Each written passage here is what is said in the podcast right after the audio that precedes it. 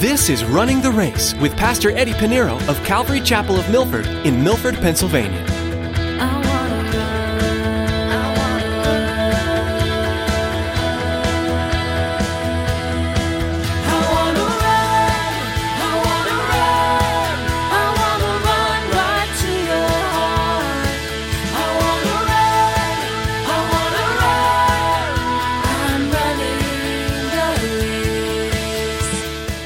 Need to be very careful what you think about, what's lingering in your mind. Nobody can see it, only you. You know what you're thinking about, you know what's in your mind. And can I tell you that's the source of the problem, many Christians? The source of the problem. Because, you know, hear what Paul says, 2 Corinthians chapter 10, verse 5. He says, bring every thought into captivity to the obedience of Christ. Every thought captive. While many of us are probably familiar with the verse, take every thought captive, we'd all agree it's much easier said than done. Just as any spiritual discipline, getting into a steady habit of taking worldly thoughts before the throne of grace takes time. In today's message, Pastor Eddie teaches us the importance of recognizing sin in its preconceived form, desires, and thoughts. In our study, we learn that by taking our thoughts captive to the obedience of Christ, we are sure to stop sin dead in its tracks. Well, let's join Pastor Eddie in Romans chapter 8 for today's edition of Running the Race.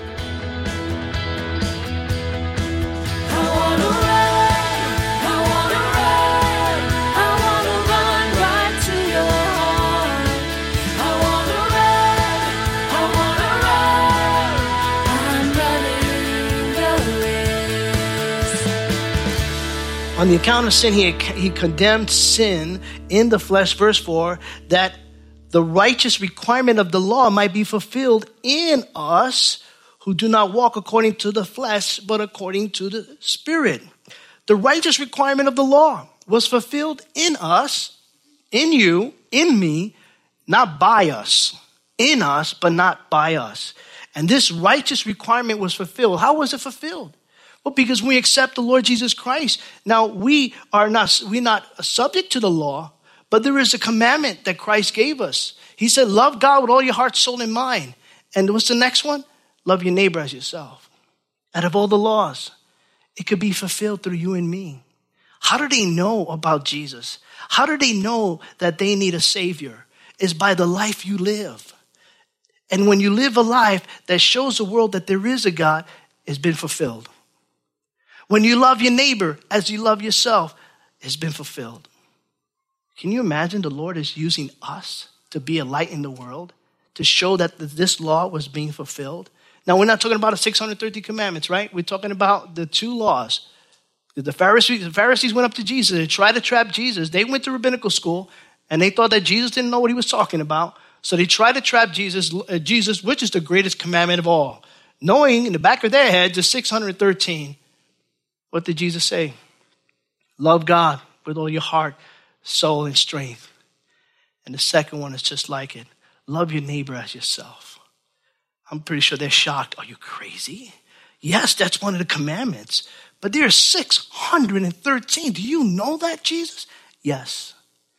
And if you concentrate on these two laws, he said, on these two laws hang the prophets and the commandments. Because if you love God, you don't have to worry about Thou shalt have no other God before me.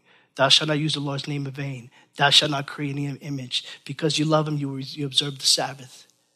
If you love your neighbor, it's easy for you not wanting to kill him. Thou shalt not murder. Right?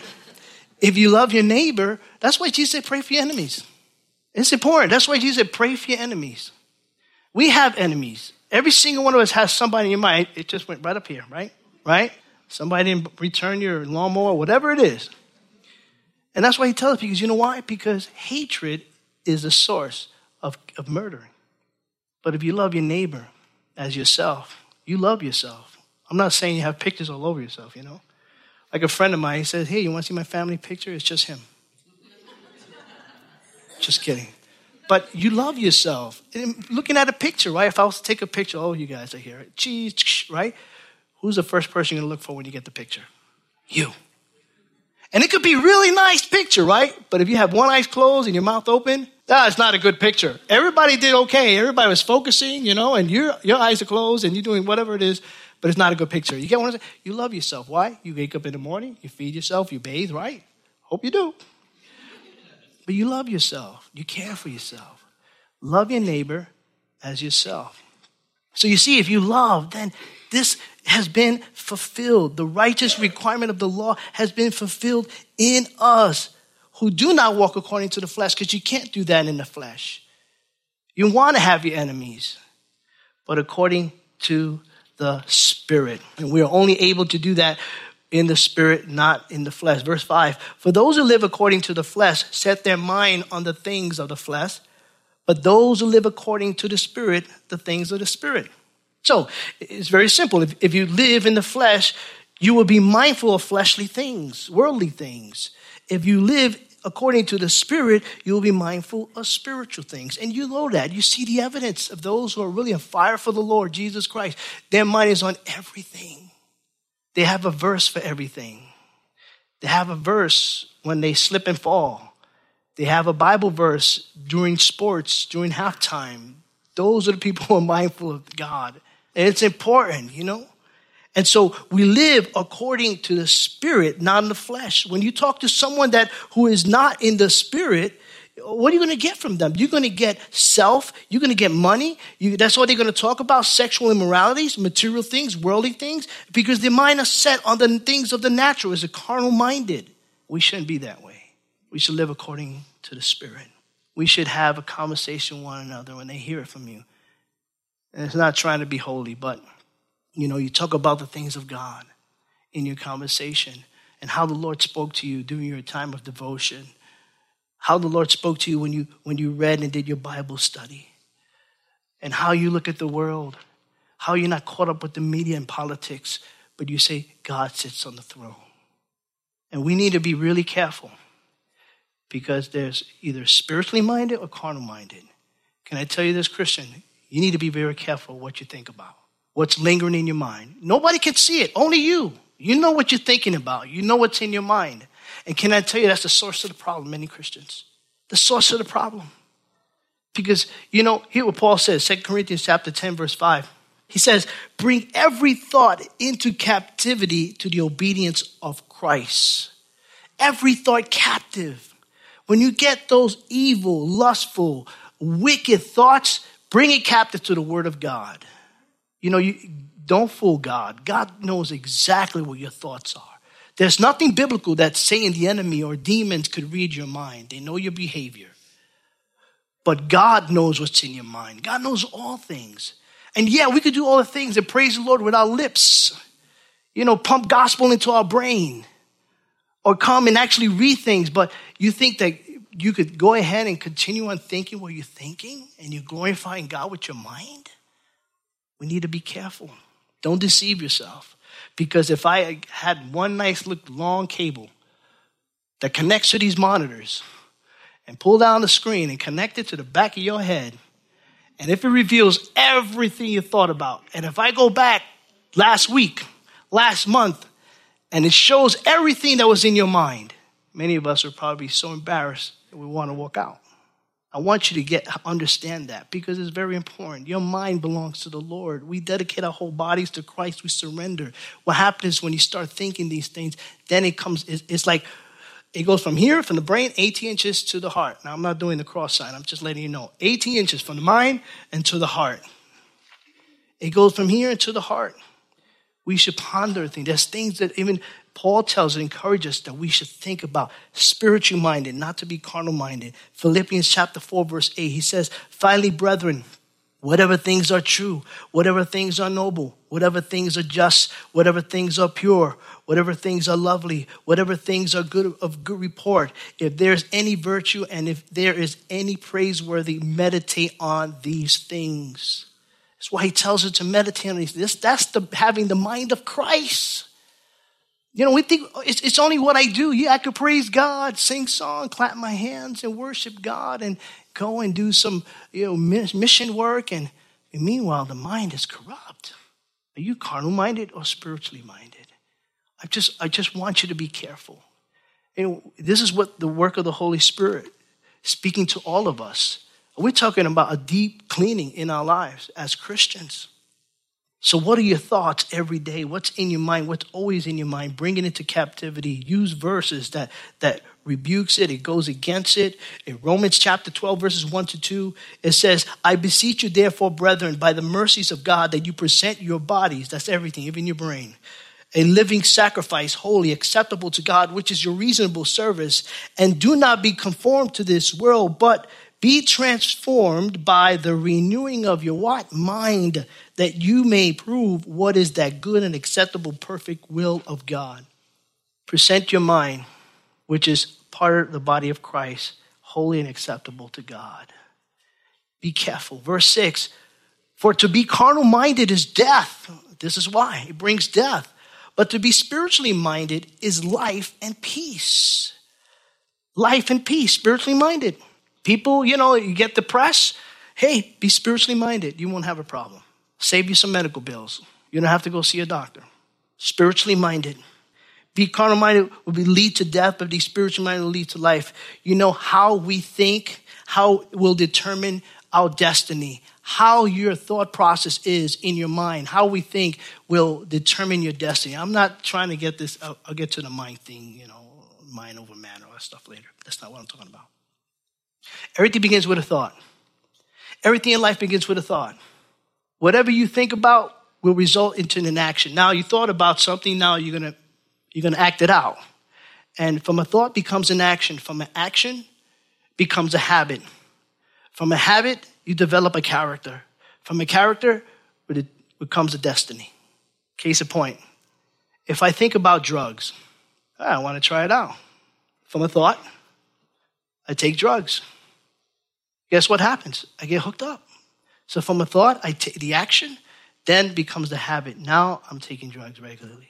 I'm not. So if they get the recording, I'm not a drug addict. what happens next? It develops a character. What am I? A drug addict. What's my destiny? Death. Where did it all start?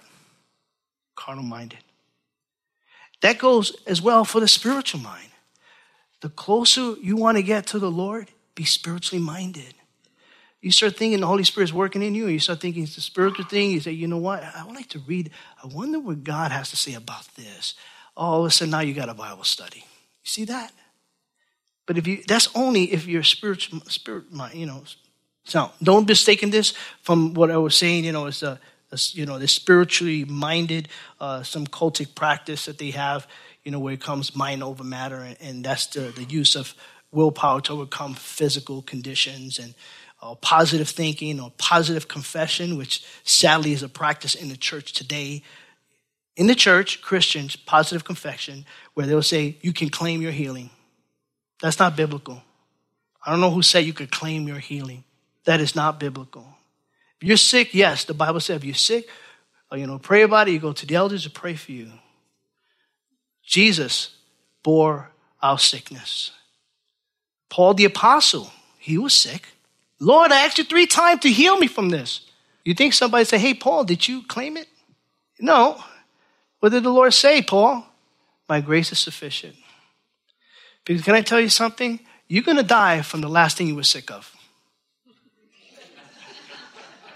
right? 10 out of 10 people die. You know, it happens, okay? You don't die healthy. Oh, he died of a healthy heart. You know, it doesn't make sense. You're going to get sick, folks. It's okay. You know, I always serve God in my sickness. And I know my wife had. When she had, when Judy had cancer, she served the Lord. And she actually blessed me and ministered to me. Because I was a worship pastor at that time. And I called the pastor and said, listen, I'm going to take some time off to be with my wife. And she, after we got the word, I hung up the phone with the pastor and she said, Who was that? And I called the pastor and say, Listen, we're not going to do worship. He said, Why are you going to stop worshiping God? Because worship God. Lot, you know, all the sickness, every, everybody got sick. And you know, you got people that have this, oh, oh you got to think about, you know, don't think about it. And uh, we've been through this this week, you know, with the passing of my mother in law. You know, we have some people, you know, they go to church Oh, you can't believe that. And it's funny because the people that tell you to, to claim it are the ones sick. So long you had a sickness and you tell me to claim it, you got to believe it. And what? That's, uh, that's how that works. It's like some magic word. I claim it, you know, name it. You claim whatever you want. It's when God wants. Claim it, name it, shake it, bake it. You know, that's what, oh, you're going to get it. You got to do right. Yeah, you got it. It's not biblical. Jesus said, For without me you can do nothing. John chapter 15, verse 5. For without me you can do nothing. And so people take, oh, if anything you ask in faith, even that, they take that out of context. You say, anything you ask in my name, it will be done so that the Father will be glorified. Oh, but they don't want to read. You know, they just take one verse. That sounds so nice. They don't read in context. They, they don't understand that the Bible wasn't reading chapters and verses. It was, right? What Jesus says, the things that I will do before that, you would even do greater. What did Jesus do? Yeah, he healed people, but his main mission was to bring people to God, to bring salvation. But here's the thing the ironic thing about it is that Jesus never said name it and claim it. And not only that, you read Matthew, Mark, Luke, and John, and tell me where did Jesus perform a miracle for himself? That's amazing. Jesus performed many miracles, but there's not one miracle that Jesus performed for himself, not one.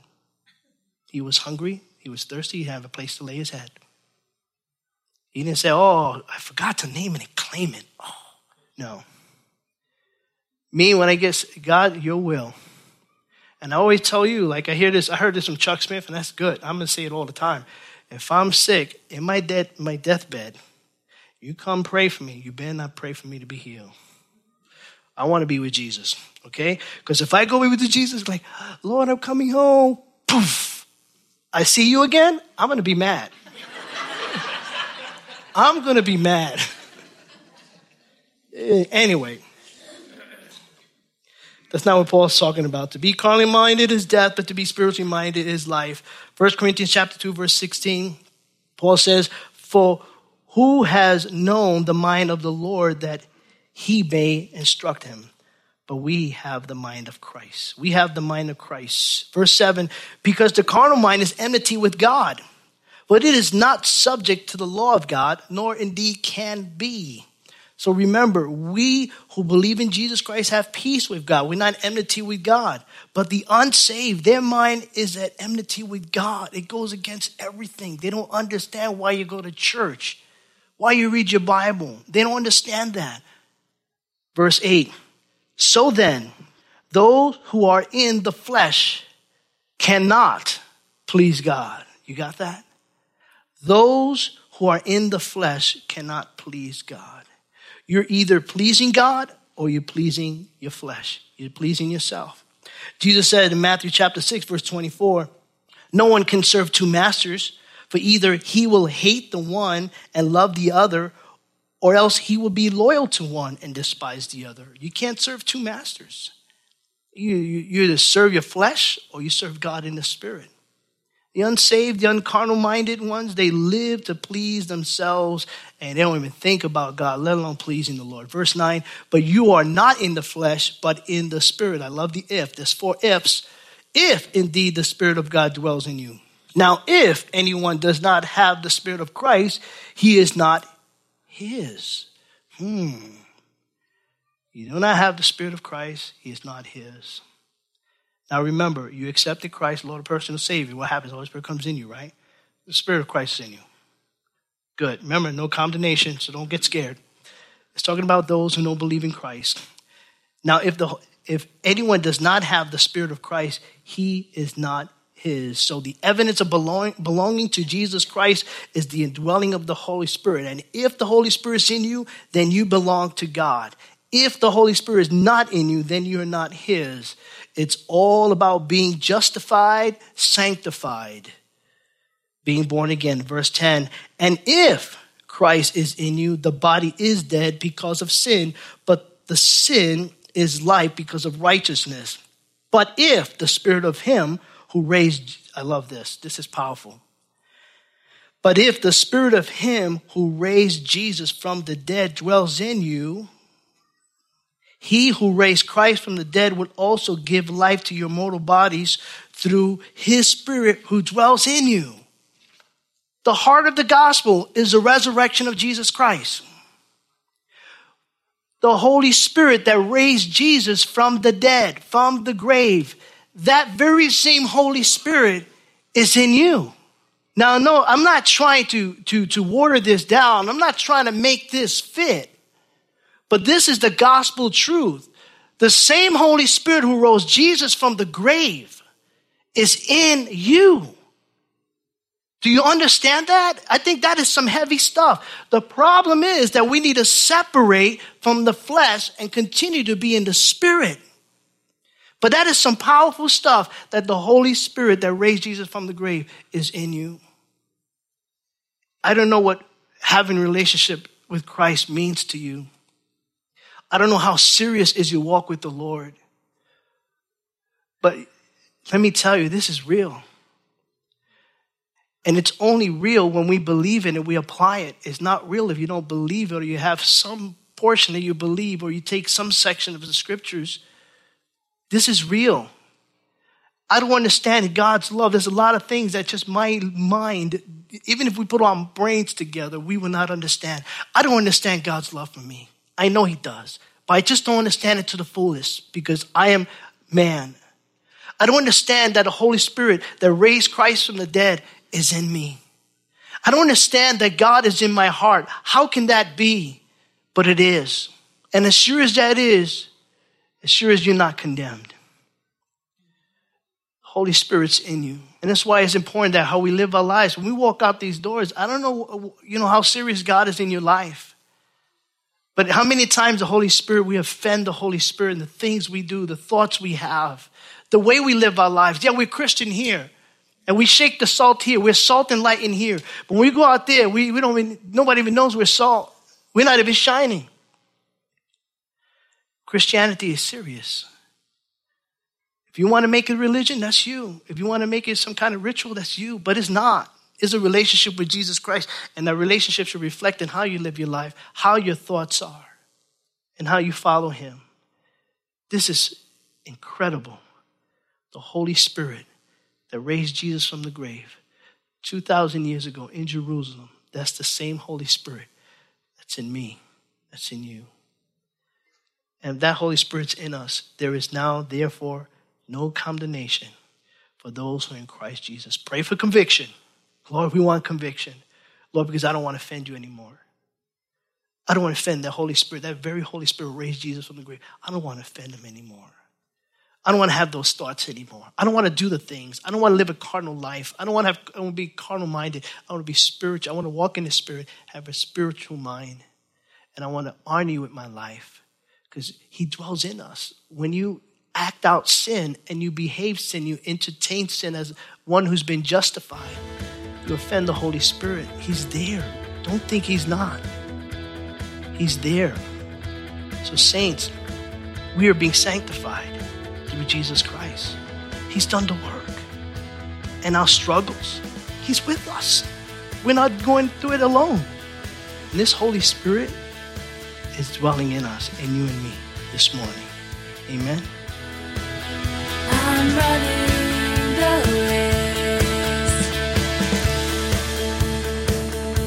The book of Romans gives us a unique review of scriptural doctrine.